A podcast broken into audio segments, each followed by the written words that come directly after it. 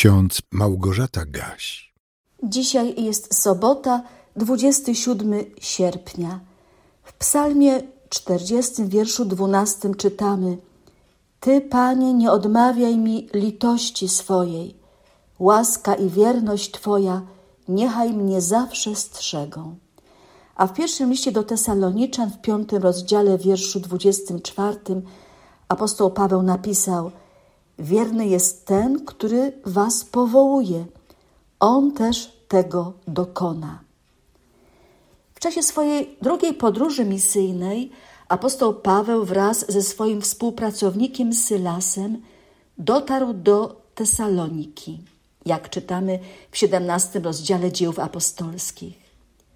W tym mieście była żydowska synagoga, w której apostoł przez trzy sabaty przemawiał, próbując wykazać, że Jezus z Nazaretu, który umarł i zmartwychwstał, jest obiecanym Mesjaszem, Chrystusem, którego nadejście przepowiadali prorocy. Faryzeusz Paweł Starsu doskonale znał pisma Starego Testamentu i potrafił dyskutować w oparciu o słowo Boga zawarte w tej świętej księdze. Ale tylko niektórzy z Żydów mieszkających w Tesalonice dali się przekonać i uwierzyli w Jezusa Chrystusa, dzięki któremu człowiek może być zbawiony i cieszyć się życiem w pokoju z Bogiem.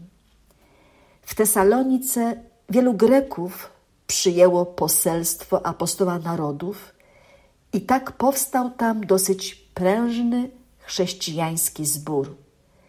Oczywiście Paweł musiał ten zbór po jakimś czasie opuścić i iść dalej, w innym miejscu głosić Ewangelię Chrystusową. Ale utrzymywał kontakt z chrześcijanami w Tesalonice poprzez listy, które do nich wysyłał. W kanonie ksiąg Nowego Testamentu zachowały się dwa listy apostoła Pawła do Tesaloniczan. Krótkie listy. Pierwszy ma pięć rozdziałów, a drugi tylko trzy rozdziały. Warto je przeczytać w całości, by przekonać się, że Paweł miał dobre zdanie na temat chrześcijan w Tesalonice. Swój pierwszy list kończy w następujący sposób. Zawsze się radujcie, bez przestanku się módlcie, za wszystko dziękujcie. Taka jest bowiem wola Boża w Chrystusie Jezusie względem Was. Ducha nie gaście, proroctw nie lekceważcie. Wszystkiego doświadczajcie, co dobre, tego się trzymajcie. Od wszelkiego rodzaju zła z dala się trzymajcie a sam Bóg pokoju niechaj was w zupełności poświęci, a cały duch wasz i dusza i ciało niech będą zachowane bez nagany na przyjście Pana naszego Jezusa Chrystusa. Wierny jest ten, który was powołuje. On też tego dokona. Drodzy słuchacze, moim zdaniem trzeba sobie jak najczęściej przypominać, że Bóg, w którego wierzymy, jest Bogiem wiernym. My nie musimy się bać tego, że Bóg zmieni zdanie. Nie, On jest wierny. On dotrzymuje swych obietnic. Skoro mnie i Ciebie powołał do grona dzieci Bożych, to możemy być pewni, że nadal będzie nam okazywał łaskę ze względu na swego Syna Jezusa Chrystusa. Tego Jezusa, który umarł i zmartwychwstał, abyśmy nie musieli obawiać się wiecznego potępienia, lecz mogli przyjąć dar zbawienia i życia wiecznego. Psalmista w Psalmie 40 prosił Boga o litość. My też powinniśmy Boga prosić o litość Zawsze wtedy, gdy uświadamiamy sobie, jak bardzo jesteśmy grzeszni i jak często zasmucamy Boga myślą, mową i uczynkiem. Ale prosząc o litość, o przebaczenie grzechów, nie zapominajmy, że nasz Bóg jest łaskawy i wierny.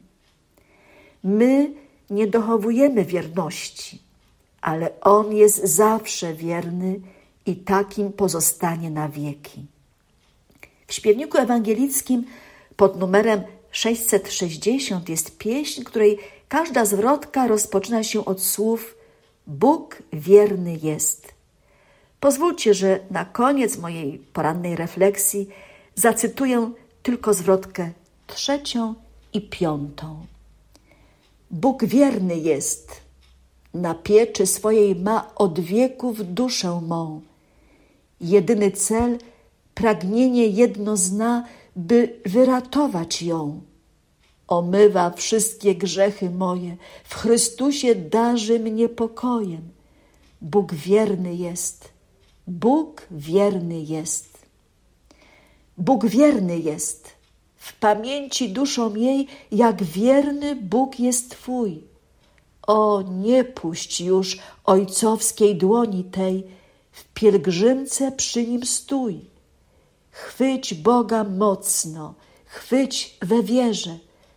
Pociechy tej nikt nie odbierze.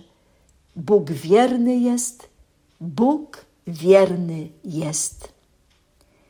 Niech Wam błogosławi Bóg w Trójcy jedyny, Ojciec, Syn i Duch Święty. Amen.